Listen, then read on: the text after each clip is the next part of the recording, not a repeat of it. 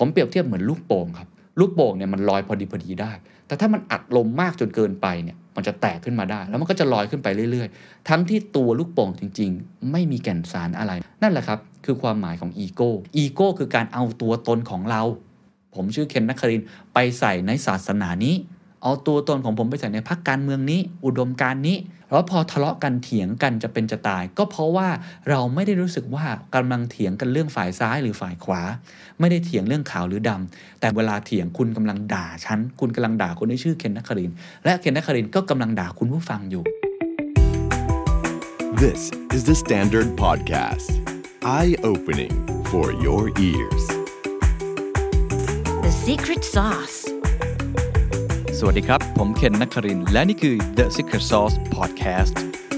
What's your secret? Ego is the enemy ตัวคุณคือศัตรู ศิลปะการบริหารจัดการอีโก้ต้องทำอย่างไร วันนี้อยากชวนคุยเรื่องอีโก้ครับและเรื่องที่สำคัญอย่างยิ่งนะครับ เวลาผมไปสัมภาษณ์ผู้บริหารเก่งๆ หรือคนที่ประสบความสำเร็จ เวลาผมถามนะครับว่า สิ่งที่เขากังวลมากที่สุด อะไรคือความเสี่ยงสำคัญมากที่สุดที่เขาต้องระมัดระวังในตัวเอง ทุกคนจะตอบคล้าย ๆกันครับ เขาบอกว่ามันคือความสำเร็จที่ผ่านมา เขากลัวว่าอีโก้จะกัดกินตัวเขา มันจะทำลายตัวเขา และมันจะทำให้ตัวเขานั้นยิงพยอง คิดว่าตัวเองดีแล้ว เก่งแล้ว ถูกต้องแล้ว ใหญ่ที่สุดแล้ว จนกระทั่งลืมมองสิ่งอื่นๆ ข้างตัว แล้วทำให้ล่มสลายได้ นี่เป็นสิ่งสำคัญนะครับ โดยเฉพาะกับคนที่ประสบความสำเร็จมาในระดับหนึ่ง อีโก้เลยเป็นสิ่งที่จริง ๆ ผมอยากจะชวนคุยมาหลายครั้งแล้ว แต่วันนี้ครับเหตุผลที่อยากจะชวนคุย เพราะว่าผมได้ไปอ่านหนังสือ 2 เล่มนะครับ เล่มแรกคือเล่มนี้ครับ Ego is the enemy นะครับ ก็ตรงตัวเลยครับ ตัวคุณคือศัตรู เขียนโดยคุณไรอันฮอลิเดย์นะครับจริงเป็นหนังสือเก่านะครับ ประมาณ 4-5 ปีที่แล้ว แต่เพิ่งมีแปลไทยโดยสำนักพิมพ์วีเลนน่าสนใจนะครับ อีกเล่มหนึ่งคือเล่มนี้ครับ The Righteous Mind ความถูกต้องอยู่ข้างใคร เล่มนี้ก็สักพักหนึ่งแล้วเหมือนกัน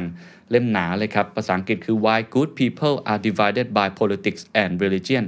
ทำไมคนดีจึงแตกแยกกันด้วยเรื่องการเมืองและศาสนา เขียนโดยคุณจนาธานไฮท์นะครับสองเล่มนี้เป็นสองเล่มที่พยายามพูดถึงการยึดมั่นถือมั่นในความถูกต้องในความดีในความเก่งของตัวเองนะครับ ผมจะพูดถึงหนังสือเล่มนี้มากหน่อยนะครับ เพราะว่าเล่มนี้เป็นเล่มที่มีโครงที่ค่อนข้างน่าสนใจ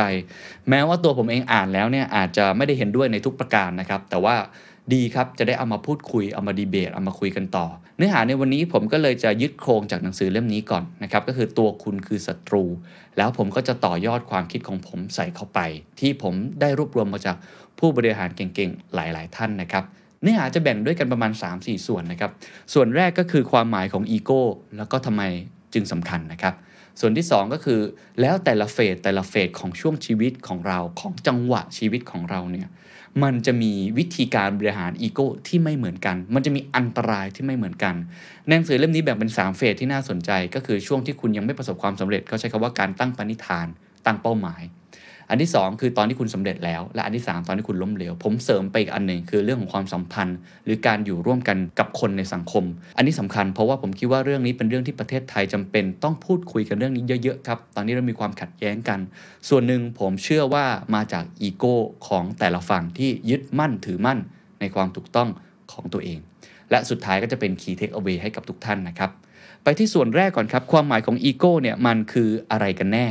จริง ๆ มันมี 2 ทฤษฎี 2 ตำราแล้วกันผมว่าอย่างนี้ อันแรกเป็นทฤษฎีในเชิงจิตวิเคราะห์ซิกมันฟรอยนะผมเคยเรียนมาก่อนนะผมเป็นเภสัชผมเคยเรียนทฤษฎีนี้มาเลย คนที่เป็นคุณหมอทำเรื่องจิตบำบัดจิตวิทยาเนี่ยจะต้องเรียนด้านนี้นะครับ ความหมายของซิกมันฟรอยเนี่ยหลายคนอาจจะเคยเห็นภาพเป็นคนขี่ม้าใช่ไหมครับ แล้วก็มีรถม้าอยู่ข้างหลัง คือเขาบอกว่าไอ้ subconscious ของเราเนี่ยจิตใต้สำนึกของเราเขาแบ่งเป็น 3 ประเภทด้วยกัน ก็คือมี id มี ego แล้วก็มี super ego นะครับนี่คือความหมายของซิกมันฟรอยนะครับอิดเนี่ยคือผมใช้คำง่าย ๆ คือสัญชาตญาณแล้วกัน สัญชาตญาณดิบเลย คุณหิวเนี่ยคุณอยากจะกินข้าวมากๆ คุณก็จะโหยหามัน หรือว่าแรงกระตุ้นทางเพศของตัวเองนะครับหรือว่าแรงกระตุ้นอื่นๆ ความโกรธความหลงอะไรต่างๆ เป็นสัญชาตญาณดิบการหนีเอาตัวรอดอะไรแบบนี้นะครับอีกฝั่งหนึ่งของเขาที่เรียกว่า superego superego คือความผิดชอบชั่วดีนะครับเรื่องของศีลธรรม สองอันเนี้ยมันจะ weight น้ำหนักกัน ผมยกตัวอย่างเช่น สมมุติว่าทุกท่านหิวมากนะครับ แล้วก็เดินเข้าไปในซูเปอร์มาร์เก็ตร้านอาหาร ถ้าทุกท่านหิวแล้วทุกท่านใช้ id เนี่ยมันคือสัญชาตญาณดิบเนี่ยทุกท่านก็จะวิ่งเข้าไปแล้วก็ขโมยของมากินกันให้สะใจให้อิ่มหนำสำราญ แต่ว่ามนุษย์จะมี superego อยู่ superego คือตัวที่คานอำนาจเอาไว้นะครับ ซึ่งมันคือความผิดชอบชั่วดีว่าเฮ้ยเราทำอย่างนั้นไม่ได้นะ มันอาจจะผิดเรื่องศาสนา มันอาจจะผิดเรื่องความผิดชอบในตัวเรา หรือมันอาจจะทำให้ใครเดือดร้อน คนที่เป็นคนคอยควบคุมid และก็ superego ให้เนี่ยสมดุลกันก็คือสิ่งที่เรียกว่าอีโก้ครับอันนี้เป็นความหมายนะครับของซิกมันด์ ฟรอยด์ซึ่งผมอาจจะไม่ได้ลงรายละเอียด แต่ว่าเอาไว้ฝั่งหนึ่ง แต่หนังสือเล่มนี้เขาบอกว่าเขาไม่อยากจะพูดในมุมนั้น เพราะมุมนั้นเป็นมุมที่ส่วนใหญ่คุณหมอใช้เอางี้แล้วกัน แต่มุมที่เราอยากจะพูดถึงเนี่ยคือเราอยากจะพูดถึงในมุมที่เราเอาไปใช้ประโยชน์ต่อเองได้นะครับที่เกี่ยวข้องกับตัวเรา ซึ่งผมคิดว่าอันนี้สำคัญอย่างยิ่งนะครับอีโก้ในความหมายของคุณไรอัน ฮอลิเดย์ครับเขาบอกว่ามันคือความเชื่อผิดๆเกี่ยวกับความสำคัญของตัวเอง รวมถึงความจองหองและความทะเยอทะยานแบบคำนึงถึงแต่ตัวเองอีโก้คือเด็กน้อย เจ้าอารมณ์ที่อยู่ในตัวเราทุกคน และต้องการให้ทุกอย่างเป็นไปตามที่ตัวเองต้องการ โดยไม่สนใจใคร หรืออะไรอื่น มันคือความปรารถนาที่จะเหนือกว่าเป็นมากกว่า และได้รับการยอมรับมากเกินกว่าที่จะเป็นประโยชน์ หากพิจารณาด้วยเหตุและผลนี่คืออีโก้ซึ่งเป็นความรู้สึกเหนือกว่า และความแน่ใจที่เกินขอบเขตของความมั่นใจ และความสามารถ เขาบอกว่าเมื่อความมั่นใจในตัวเองกลายเป็นความจองหอง และความกล้าแสดงออกกลายเป็นความดันทุรัง และความเชื่อมั่นกลายเป็นการทำตามอารมณ์อย่างไม่ยั้งคิด นี่คืออีโก้ที่จะดึงเราให้ต่ำลงราวกับกฎของความโน้มถ่วง นี่คือความหมายของในหนังสือเล่มนี้นะครับ แล้วคุณไรอันฮอลิเดย์เนี่ยเขาอินมาก เขาอินมากถึงขั้นว่าเขาสักไปที่แขนเลย เขียนว่า ego is the enemy เพราะตัวเขาเองเคยผิดพลาดมาก่อน เขาเป็นเหมือนกับนักการตลาดนักบริหารกลยุทธ์การตลาดที่เก่งมากตั้งแต่อายุยังน้อยนะครับแล้วก็ประสบความสำเร็จเร็วมาก แต่ว่าเขาก็ล้มเร็วเหมือนกัน แล้วทำให้เขาถอดรหัสบทเรียนของตัวเอง รวมทั้งจากคนอื่นในประวัติศาสตร์เนี่ยมาอยู่ในหนังสือเล่มนี้นะครับแล้วก็อีกความหมายหนึ่งที่ผมค่อนข้างชอบ ไม่แพ้กันก็คือความหมายในเชิงพจนานุกรมภาษาไทยเขาให้ความหมายอย่างนี้เขาบอกอีโก้คือ ตา อันนี้ตามหลักพุทธศาสนา หรือการถือตัวเองเป็นสิ่งสำคัญคำนี้สำคัญครับ ผมคิดว่าการถือตัวเองเนี่ยคือความหมายที่แท้จริงของคำว่าอีโก้คืออัตตา การยึดถือตัวตนเป็นศูนย์กลางของจักรวาลไปดูความหมายภาษาอังกฤษมั่ง อันนี้ผมชอบเช่นกัน เขาบอกว่ามันคือ a person's sense of self-esteem and self-importance สองคำนี้สำคัญมาก ๆ แล้วผมอยากจะอธิบายตรงนี้เพิ่มเติมนะครับ self esteem คืออะไร self esteem ในความหมายภาษาอังกฤษคือ confidence in one's own worth or abilities แปลเป็นไทยคือความตระหนักรู้ในคุณค่าของตัวเอง ความตระหนักรู้ใน abilities หรือความสามารถของตัวเอง เพราะฉะนั้นอีโก้ไม่ได้ไม่ดีนะครับ อีโก้ไม่ได้เป็นสิ่งไม่ดีนะครับ อีโก้เป็นสิ่งที่จำเป็น เพราะเราต้องควบคุมม้าแล้วก็ควบคุมรถม้าถูกไหมครับ เราจะต้องตระหนักรู้ในตัวเอง ว่าเรามีคุณค่าอะไรเรามีความสามารถอะไร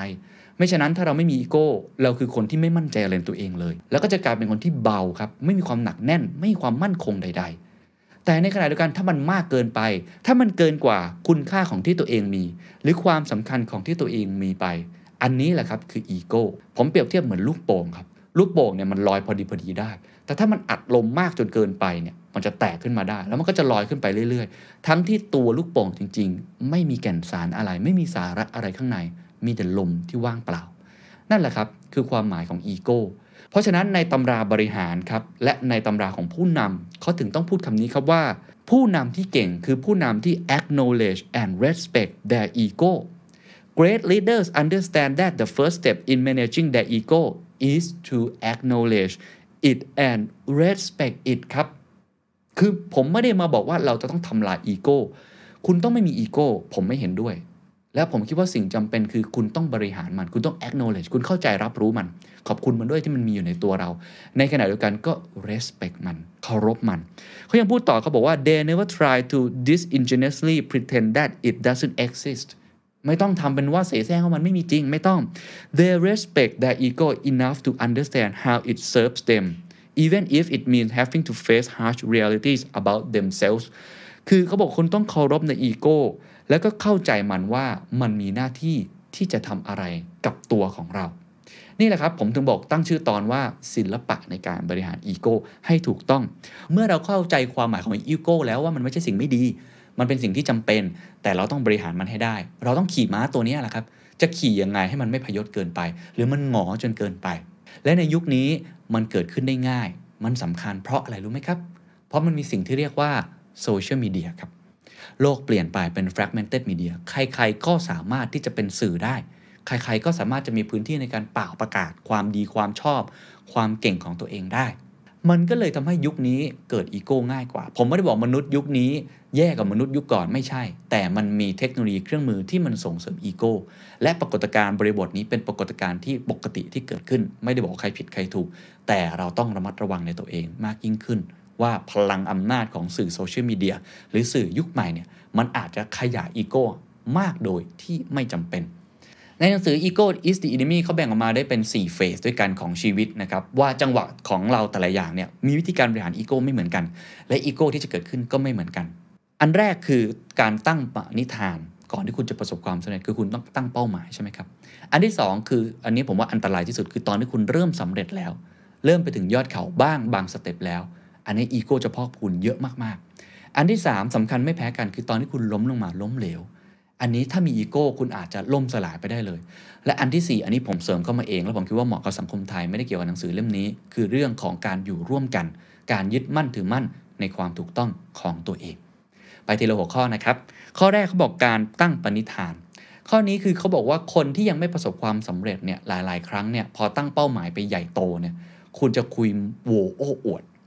อันนี้ผมคิดว่าตอนที่ผมเป็นเด็ก ๆ ผมเคยเป็นเหมือนกันครับ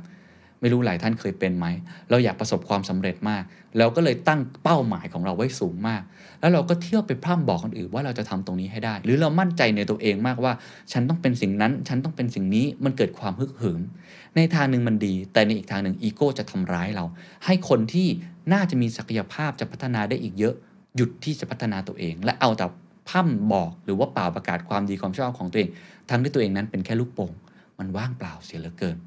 เล่มนี้เขาก็เลยบอกวิธีการนะครับว่าคุณควรจะทำอย่างไร ถ้าคุณยังอยู่ในเฟสที่ยังไม่ประสบความสำเร็จมากนัก อยู่ในช่วงเริ่มต้นของการทำงานร่วงเริ่มต้นของการเรียน หรือการเริ่มต้นสิ่งใหม่ๆเนี่ยเราควรจะตั้งปณิธานแบบไหน เพราะการตั้งเป้าก็ยังสำคัญอยู่ จะบริหารอีโก้ยังไง ข้อที่หนึ่งเขาบอกว่าพูดให้น้อยฟังให้มาก คือการพูดเนี่ยมันเป็นการเป่าประกาศ สิ่งที่คุณอยากจะทำและการพูดมันง่ายกว่าการลงมือทำ ถ้าคุณมัวแต่พูดแล้วไม่เคยลงมือทำคุณก็ไม่มีทางที่จะสะสมความสำเร็จใดๆได้เลย สิ่งนี้พูดง่ายแต่ทำยากจริง ๆ ครับ เพราะว่าพูดมันสนุกกว่าถูกไหมครับ แต่ท้ายที่สุดเขาแนะนำว่าให้เราฟังให้มากที่สุด ซึ่งอันนี้ผมเห็นด้วยมากๆ คุณผู้ฟังอาจจะบอกก็คุณเกตก็พูดอยู่นี่ไงนี่พูดทุกวันเลยพูดพอดแคสต์เนี่ยผมคิดว่าความหมายของการพูดกับการสื่อสารไม่เหมือนกันนะครับ การสื่อสารสำคัญนะครับ และผู้นำต้อง over communicate ในยุคนี้ถูกไหมครับ เพราะฉะนั้นการสื่อสารดีมากยังไงก็ต้องทำต่อไป แต่เป็นการสื่อสารสิ่งที่มีประโยชน์สิ่งที่จำเป็น แต่การพูดในความหมายของหนังสือเล่มนี้และในความหมายของผมคือการพูดสิ่งที่มันไร้สาระ หรือการพูดในสิ่งที่มีแต่ตัวเอง ว่าตัวเองอยากจะทำอะไรอยากจะทำสิ่งนู้นสิ่งนี้ อันเนี้ยต้องพูดให้น้อยลง ผมโชคดีครับแม้ว่าผมจะจัดพอดแคสต์แล้วก็พูดทุกวัน แต่ผมพยายามสื่อสารสิ่งที่คิดผมคิดว่ามีประโยชน์เหมือนกับวันนี้นะครับในขณะเดียวกันผมมีคนที่คอยมาเขกกระโหลกผมตลอดเวลาหรือคอยทุบผมตลอดเวลา คือผมเป็นนักสัมภาษณ์ในทางหนึ่งด้วย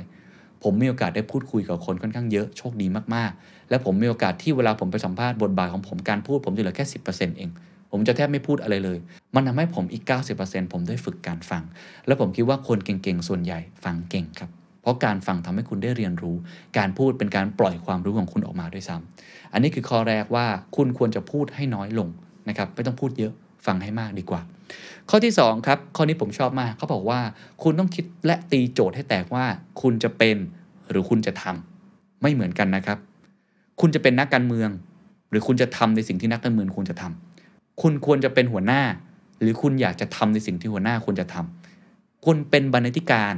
หรือคุณทำสิ่งที่บรรณาธิการควรจะทำการบอกว่าคุณเป็นอะไรคือการยึดมั่นถือมั่นครับ เวลาคุณบอกว่าฉันอยากจะเป็นสิ่งนู้นอยากจะเป็นสิ่งนั้น คุณกำลังเอามงกุฎบางมงกุฎมาสวมใส่ในตัวเองครับ และสิ่งนั้นแหละจะทำให้คุณยิ่งพยองในตัวเองฉันอยากจะเป็นนักฟุตบอลที่เก่งที่สุดในโลก หรือฉันอยากจะทำในสิ่งที่นักฟุตบอลที่เก่งที่สุดในโลกควรจะทำความหมายแตกต่างกันโดยสิ้นเชิง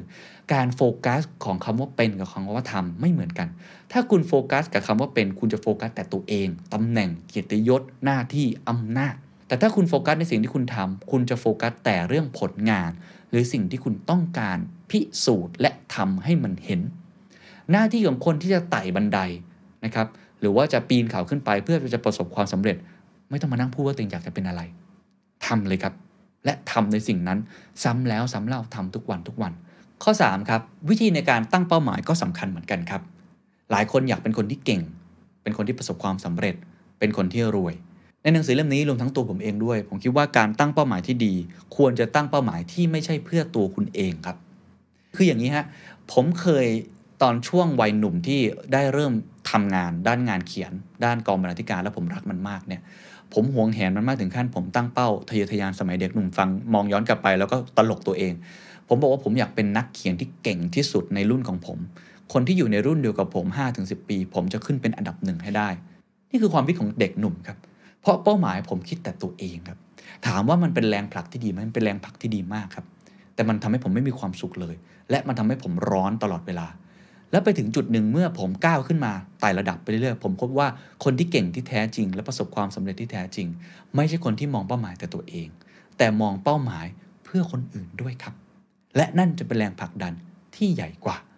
การที่คุณมองว่าคุณอยากจะเก่ง อยากจะประสบความสำเร็จอยากจะรวยคนเดียว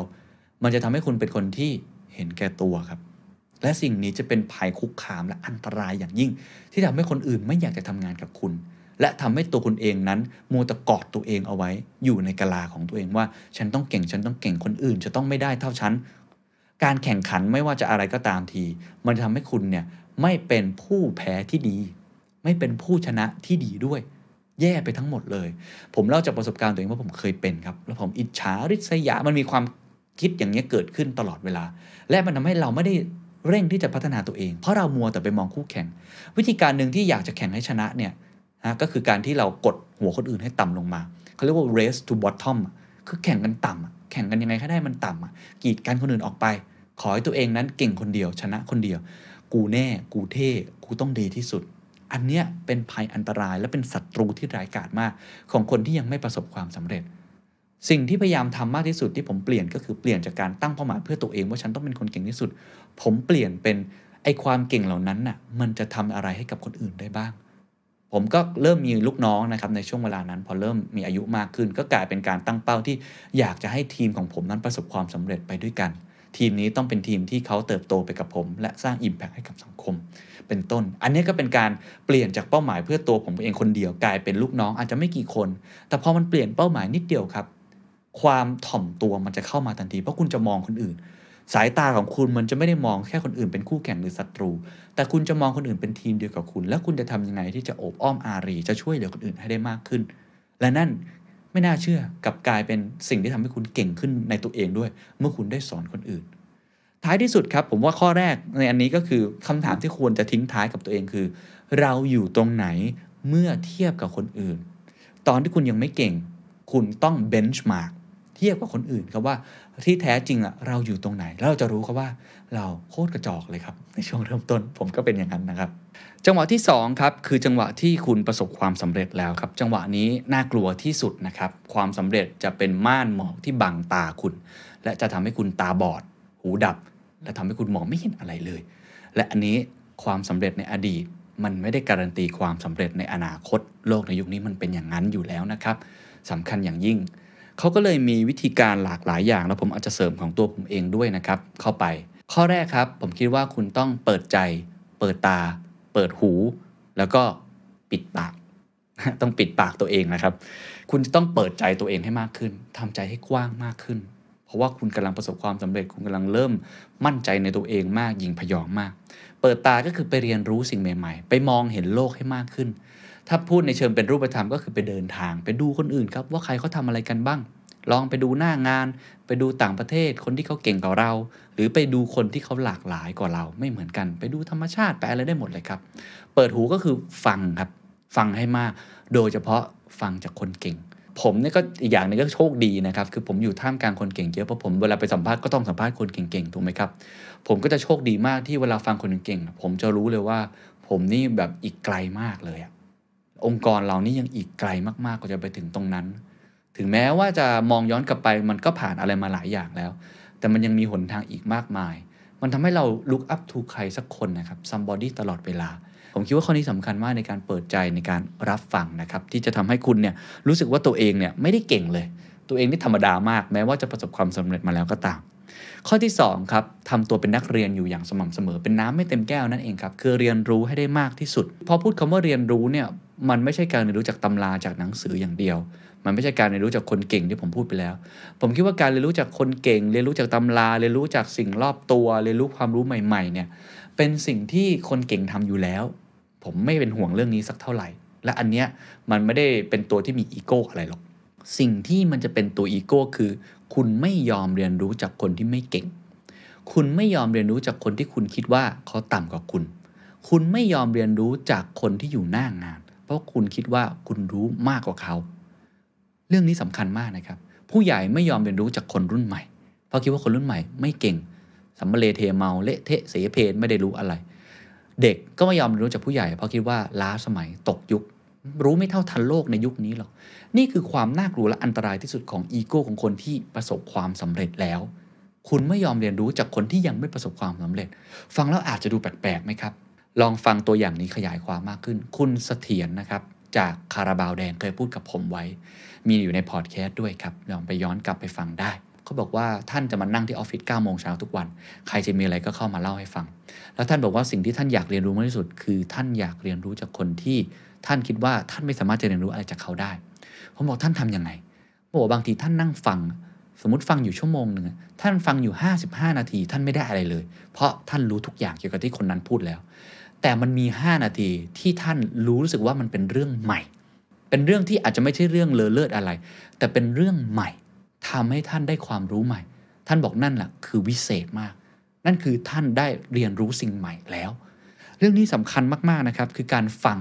แม้ว่าคุณจะรู้แล้ว 95%อีก 5%นั้นสำคัญอย่างยิ่ง เช่น คุณจะเรียนรู้จากคนที่กวาดถนนได้ไหม คุณจะเรียนรู้จากคนที่เขาเป็นแค่มอเตอร์ไซค์รับจ้างที่คุณมองว่าไม่มีคุณค่าได้ไหม คุณจะเรียนรู้จากเด็กน้อยอายุ 3-4 ขวบได้ไหม คุณจะเรียนรู้จากพนักงานของคุณที่ประสบการณ์น้อยๆแต่อยู่หน้างานได้ไหมคำคำนี้คือคำว่า empathize ไงครับ คือการที่คุณเข้าอกเข้าใจลูกค้าของคุณ เข้าอกเข้าใจทีมงานของคุณ แม้ว่าคุณจะคิดว่าฉันเคยผ่านมาหมดแล้ว ฉันเข้าใจหมดแล้ว แต่คุณคิดผิดครับ เพราะสิ่งนั้นคืออีโก้นั่นเอง ข้อต่อมาครับ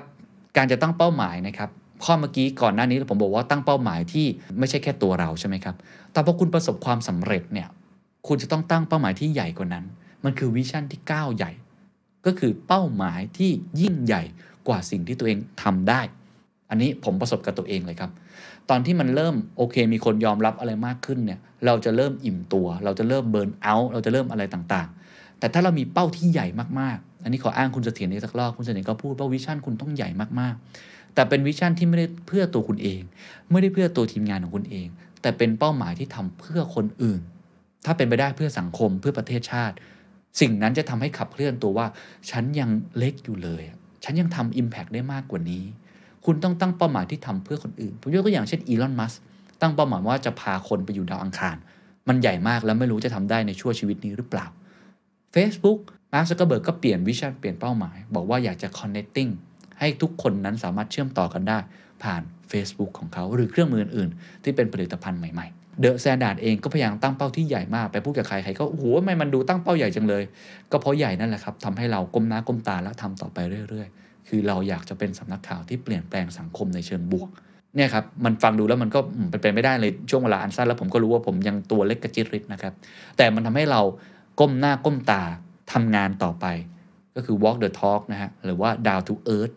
อันนี้เป็นสิ่งที่สำคัญอย่างยิ่งที่ทำให้เราลดทิฐิตัวเองลงมา แม้ว่าเราจะประสบความสำเร็จมากแล้วก็ตามทีข้อต่อมาครับ คุณต้องคิดเสมอครับว่าทุกอย่างมีขึ้นมีลง คุณเก่ง วันหนึ่งคุณจะไม่เก่ง เพราะจะมีคนที่เก่งกว่าคุณ คุณประสบความสำเร็จวันหนึ่งคุณจะล้มเหลว boom and bust boom and bust นี่คือวัฏจักรของธุรกิจ นี่คือวัฏจักรของโลก นี่คือวัฏจักร ของสิ่งมีชีวิต ตั้งอยู่แล้วก็ดับไป เป็นสิ่งสำคัญอย่างยิ่งที่เราต้องคิดเสมอ เมื่อไหร่ก็ตามที่คุณเริ่มประสบความสำเร็จ ให้คิดเลยครับว่าวันหนึ่งคุณจะล้มเหลว hope for the best prepare for the worst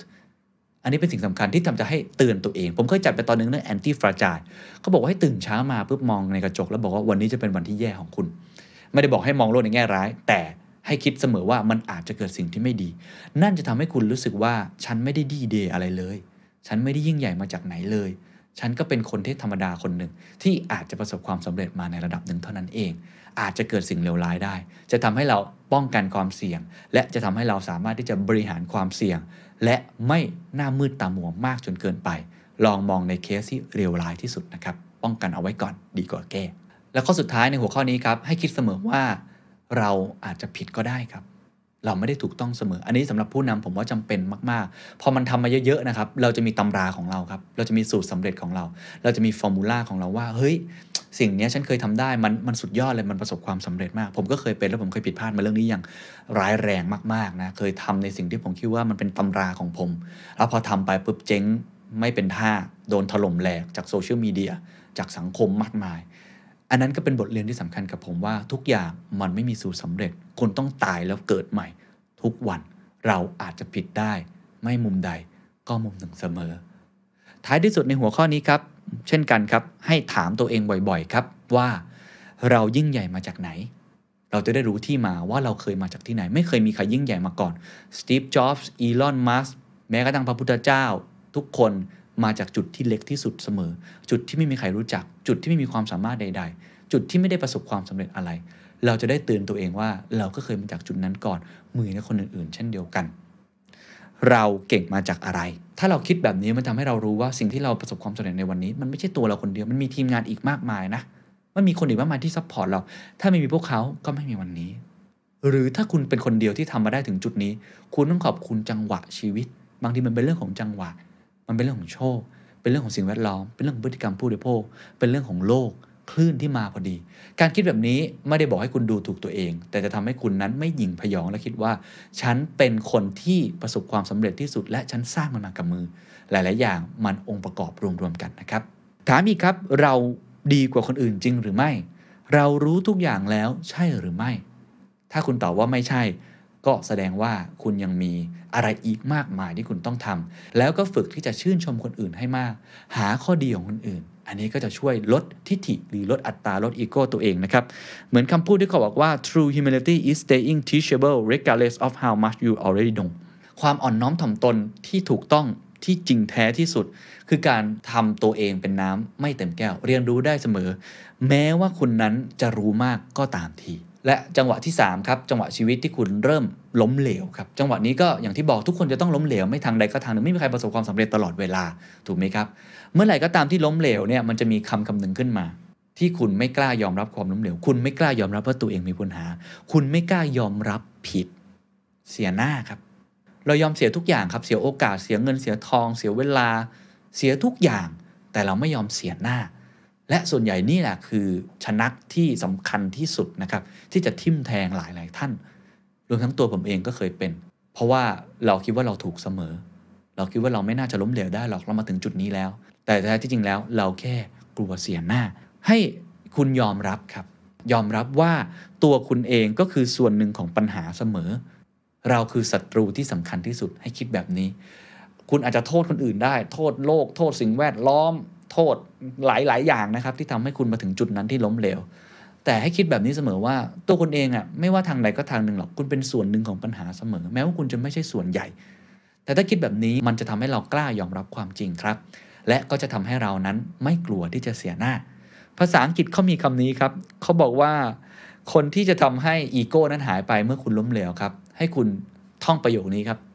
let it go let it go ไม่ได้ it แค่ it let e go เอา e ออกจาก go ไปให้ได้ครับคำว่า ego คือ ego ใช่ไหมครับ e g o เอาตัว e ออกไปให้ได้ มันจะเหลือแค่คำว่า go ก็ปล่อยวางไปเลยครับ เรื่องนี้สำคัญอย่างยิ่งต้องปล่อยวางครับมิเช่นนั้น ตัวคุณเองจะไม่ยอมรับว่าคุณล้มเหลว และเมื่อคุณไม่ยอมรับว่าคุณล้มเหลวหรือคุณผิดพลาด โดยเฉพาะผู้นำนะฮะคุณก็จะไม่สามารถที่จะแก้ไขปัญหาใด ๆ ได้เลย นิ้วของคุณมันก็จะชี้ไปที่คนอื่นแบบนี้อย่างสม่ำเสมอ ไม่เคยที่จะ ชี้กลับมาที่ตัวเองเลย มันจะไม่เริ่มเกิดการเปลี่ยนแปลง และจะกดลงให้คุณต่ำลงไปเรื่อยๆคำถามที่คุณต้องถามนะครับ เมื่อคุณอยู่ในจังหวะนี้นะครับ ก็คือ เราดีขึ้นกว่านี้ทีละนิดได้ไหม มีคนมองเราอยู่ขนาดนั้นจริงหรือเปล่า ที่ผมต้องให้ถามสองคำถามนี้ครับก็คือว่าหลายครั้งเนี่ยเราล้มเหลวเราผิดพลาดเนี่ยแล้วเรากลัวเสียหน้าหรืออะไรต่างๆ เราคิดว่าเราคงดีกว่านี้ไม่ได้แล้ว ให้ลองคิดว่าจริง ๆ มันค่อยๆเป็นค่อยไปก็ได้นะครับไม่จำเป็นที่ว่าคุณจะต้องกลับมาจุดเดิม มันไม่มีทางที่คุณจะกลับไปจุดเดิม ถ้าคุณเคยประสบความสำเร็จมาคุณได้แชมป์มาแล้วอะแล้วคุณตกลงมา แล้วคุณจะกลับไปเป็นแชมป์ได้อีกครั้งมันไม่ง่ายใช่ไหมครับเพราะฉะนั้นค่อยเป็นค่อยไปเหมือนไทเกอร์วูดส์ครับกว่าที่จะกลับมาได้เนี่ยโอ้โหแบบเละเทะชีวิตนี่ล่มสลายไปต่อหน้าต่อตาเยอะมากเลยนะครับเขาก็บอกว่าเขาค่อยๆ เขามองวันต่อวัน และอันที่สองก็คือ มันมีคนมองเราอยู่จริงหรือเสียหน้าเพราะอะไรครับ เพราะเรากลัวว่าหน้าของเราเนี่ยมันจะมีคนเอาหน้าของเราไปทำอย่างอื่นไงครับ เพราะเรากลัวเสียหน้า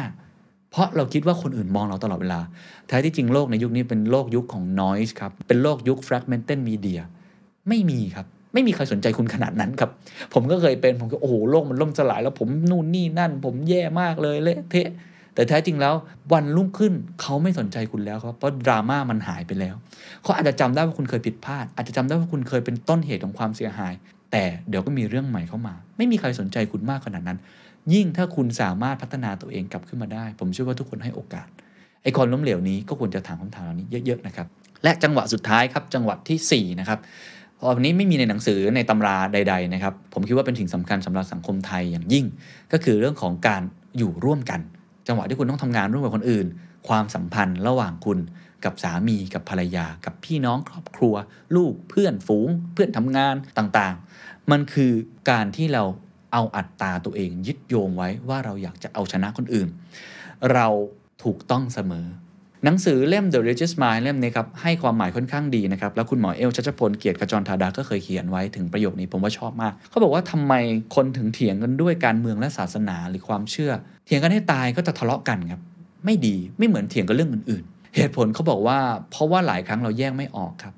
กับตัวตนกับความเชื่อ กับตัวตนกับศาสนา กับตัวตนกับพรรคการเมือง กับตัวตนกับอุดมการณ์และเอาสองอย่างนี้มารวมกันครับ ทั้งที่จริงมันคนละอย่างผมถึงบอกว่าผมชอบความหมายในเชิงพุทธมาก ว่ามันคืออัตตาครับอีโก้คือการเอาตัวตนของเรา ผมชื่อเคนนักครินไปใส่ในศาสนานี้ เอาตัวตนของผมไปใส่ในความเชื่อนี้ เอาตัวตนของผมไปใส่ในพรรคการเมืองนี้ อุดมการณ์นี้ แนวคิดแบบนี้ ทั้งที่จริงแล้วหลักการหรือความคิดความเชื่อศาสนา มันตั้งอยู่เฉยๆของมันครับ เราต่างหากที่กระโดดเข้าไปงับ และพยายามเข้าไปเป็นส่วนหนึ่ง แล้วพอทะเลาะกันเถียงกันจะเป็นจะตาย ก็เพราะว่าเราไม่ได้รู้สึกว่ากำลังเถียงกันเรื่องฝ่ายซ้ายหรือฝ่ายขวา ไม่ได้เถียงเรื่องขาวหรือดำแต่คุณเวลาเถียงคุณกำลังด่าฉันคุณกำลังด่าคนที่ชื่อเคนนักคริน และเคนนักครินก็กำลังด่าคุณผู้ฟังอยู่ ทั้งที่จริงผมด่าในเชิงการเมืองนั้น ผมด่าในเชิงความคิดนั้น เมื่อเราเอาตัวตนของเราไปผสมกับความเชื่อ สิ่งที่เราคิดว่าถูกต้อง ความดีงามศีลธรรมจรรยาต่างๆ มันก็ทำให้ตัวเราเองนั้น ไม่ยอมลดราวาสอเราอยากจะเอาชนะให้ได้ อันนี้เป็นสิ่งที่สำคัญมากๆนะครับ คือเราคิดว่าเราถูกต้องเสมอนั่นเอง สังคมไทยผมคิดว่าตอนนี้เป็นอย่างนี้ค่อนข้างเยอะนะครับ ทุกคนคิดว่าตัวเองถูกต้อง ซึ่งทุกคนถูกต้องอยู่แล้วครับ มันมีคนถูกต้องเสมอ มันมีความเชื่อที่ถูกต้องเสมอในบริบท ถูกไหมครับ คนที่เลวที่สุด ผมยกตัวอย่าง เช่น มีผู้ชายคนหนึ่งฆ่าคนเลวมากเลย มันจะมีคนที่มองว่าคนนี้ถูกต้องอยู่คนหนึ่งเสมอ คือคุณแม่ของเขา คุณพ่อของเขา เขาอาจจะมองเหตุผลหาเหตุผลต่างๆ นานามาปกป้องลูกของเขาได้ เพราะฉะนั้นไอ้ความถูกต้องเนี่ยมันพูดยากครับ มันเป็นนามธรรมแต่ว่าสิ่งที่เราน่าจะต้องมาชวนคิดกันก็คือหลาย ๆ ครั้งมันถูกต้องครับ แต่มันไม่ถูกใจเขานั่นเองนะครับ ถ้าเราจะทำงานร่วมกันเนี่ยความถูกต้องไม่ได้ช่วยอะไรครับ สิ่งที่ต้องทำงานร่วมกันคือลดอีโก้ตัวเองลงมา เอาตัวตนนั้นออกมา แล้วลองคุยกันว่ามีอะไรที่เราเห็นตรงกันบ้างไหม หรือมันอาจจะไม่ถูกต้อง แต่พอจะทำอะไรบางอย่างที่มันพอที่จะถูกใจได้หรือไม่ ผมมีเรื่องเล่าเรื่องเล่าหนึ่งครับเป็นเรื่องจริงนะครับ ผมมีโอกาสได้ไปอยู่ในวงเสวนาหนึ่งนะครับ ร่วมกับคุณปิญโยไตรสุยธรรมาอ่าพี่ตุ้มสรกลอดุลยานนท์นะครับ แล้วก็พระไพศาลวิสาโล ประมาณ 2 ปีที่แล้วนะครับ ผมชอบมากๆเลยครับ เพราะว่ามันมีคำถามในวงเสวนาหนึ่งนะครับ พี่ปิญโยเนี่ยถามนะฮะว่าเหตุการณ์ 6 ตุลาเมื่อเทียบกับเหตุการณ์ในปัจจุบันนี้เนี่ย มันมีความแตกต่างกันหรือไม่ อะไรคือบทเรียนที่เราควรจะเรียนรู้ได้นะครับพระไพศาลบอกอย่างนี้ครับขออนุญาตอ่านนะครับเป็นบทความที่พี่ตุ้มเขียนลงในมติชนสุดสัปดาห์ สิ่งที่เรียนรู้คือการยึดมั่นถือมั่น สามารถทำให้เราฆ่ากันได้ คนที่รุมทำร้ายนักศึกษาขวนคอตีจนตาย เขาคิดว่าเขากำลังปกป้องชาติศาสตร์กษัตริย์และนักศึกษาคือคอมมิวนิสต์มุ่งทำลายสิ่งที่เขาเคารพเขายึดติดเขาจึงฆ่าฟัน เขาลืมไปว่าเขากำลังทำตรงข้าม กับสิ่งที่เขายึดถือ เพราะถ้ารักชาติศาสตร์กษัตริย์ ก็ควรทำดีต่อกันไม่ใช่ฆ่ากัน คนเราฆ่ากันในนามของความดี เพราะยึดมั่นถือมั่น ท่านยกคำสอนของหลวงพ่อเฟื่องโชติโกที่ระยอง และประโยคที่เป็นประโยคทอง ความเห็นของเราแม้จะถูก แต่ถ้ายึดติดไว้มันก็ผิด สิ่งที่เราเชื่อ สิ่งที่เราศรัทธา สิ่งที่เราคิดว่ามันดีที่สุด สิ่งที่เราคิดว่ามันถูก ถ้าเรายึดมันไว้ กำมันไว้ มันอาจจะผิด หลายครั้งที่เราทำความไม่ถูกต้องในนามของความถูกต้อง หลายครั้งที่เราทำร้ายคนอื่น ตัดสินคนอื่น บอกว่าคนอื่นทำไม่ดี ไม่ใช่สิ่งที่ควรจะเป็น เราทำความไม่ถูกต้อง ในนามของความถูกต้อง การยึดถูกมากเกินไป อาจจะทำให้ผิดได้ นี่เป็นคำสอนที่ผมคิดว่ามันเตือน ตัวผมเองด้วยนะครับ แล้วก็เตือนใครหลาย ๆ คนมาก ๆ เลย ว่าไอสิ่งที่เราคิดเนี่ยมันอาจจะผิดก็เป็นไปได้ สุดท้ายแล้วเนี่ยเราต้องเอาอัตตาหรือตัวตนของเราเนี่ยออกจากการเป็นศูนย์กลาง ศูนย์กลางของเรื่องที่ถูกต้องคืออะไรกันแน่ เราเถียงกันเรื่องอะไรสุดท้าย หรือจริง ๆ แล้วเราเถียงเพราะเราเอาตัวตนเนี่ยไปชกกันไปต่อยกันในพื้นที่แห่งนั้น ลองคิดดูแบบนี้นะครับ ผมเชื่อนะครับว่าสังคมไทยถ้าเกิดเราลองลดอีโก้ตัวเองลง เราอาจจะเห็นช่องทางบางช่องทาง เราอาจจะเห็นบางอย่างที่เราเห็นร่วมกัน และพอที่จะค่อยๆเดินไปด้วยกันได้ แน่นอนความขัดแย้งมันมีซับซ้อนนะครับ มันมีเรื่องของความแตกต่างหลากหลายเต้ไม่หมดนะครับ ไม่ได้แก้ได้ด้วยวันเดียวอยู่แล้ว แต่ว่าประตูบานแรกที่ผมคิดว่าต้องเริ่มทำก่อนเลย ที่จะทำให้การกลัดกระดุมเม็ดแรกนั้นมันถูกต้อง คือการที่ต่างฝ่าย ยึดมั่นถือมั่นในความถูกต้องของตัวเอง ลองวางมันลงครับ วางทิฏฐิตัวเองลง เพราะว่าถ้าเกิดคุณยึดว่าสิ่งที่คุณนั้นทำถูกมากจนเกินไป มันอาจจะกลายเป็นผิด สุดท้ายครับมี 4 จังหวะนะครับ ที่ผมคิดว่าอีโก้เราเนี่ยมันจะเติบโต แล้วก็อีโก้เรามันจะพองขยายจนทำให้มันเลวร้ายนะครับ คุณจะต้องควบคุมมันให้ได้เหมือนม้าที่มันกำลังจะพยศเนี่ย หน้าที่คุณคือควบคุมมันให้ได้ แล้วไม่ให้มันหงอจนเกินไป แล้วมันฝ่อจนคุณไม่มีความมั่นใจใด ๆ ด้วยนะครับ ก็คือตอนที่คุณกำลังตั้งปณิธานให้สำเร็จ ตอนที่คุณสำเร็จแล้ว ตอนที่คุณล้มเหลว แล้วก็ตอนที่คุณจะต้องไปทำงานร่วมกับคนอื่น key takeaway ที่อยากจะฝากไว้นะครับมี 2 อย่างด้วยกันนะครับ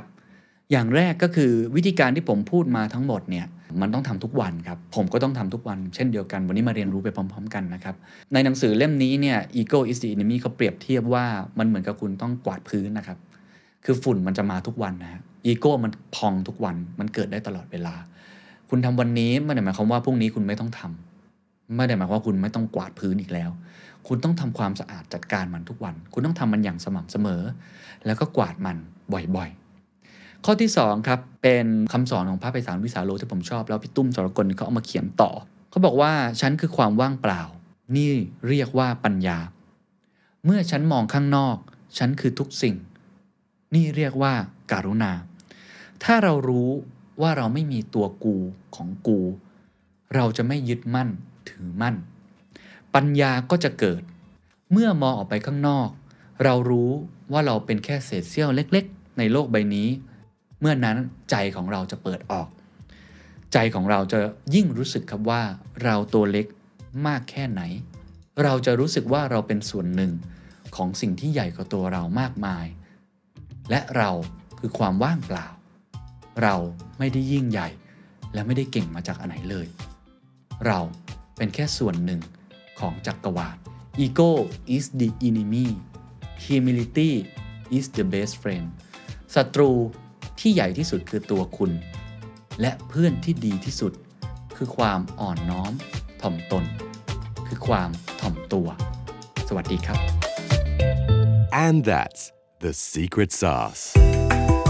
ถ้าคุณชื่นชอบ The Secret Sauce episode นี้นะครับ ก็ฝากแชร์ให้กับเพื่อนๆ คุณต่อด้วยนะครับ และคุณยังสามารถติดตาม The Secret Sauce ได้ใน Spotify, SoundCloud, Apple Podcast, Podbean, YouTube และ Podcast Player ที่คุณใช้อยู่นะครับ และอย่าลืมติดตาม Facebook Fanpage The Secret Sauce เข้ามาติชมเข้ามาพูดคุยกับผมได้เลยนะครับ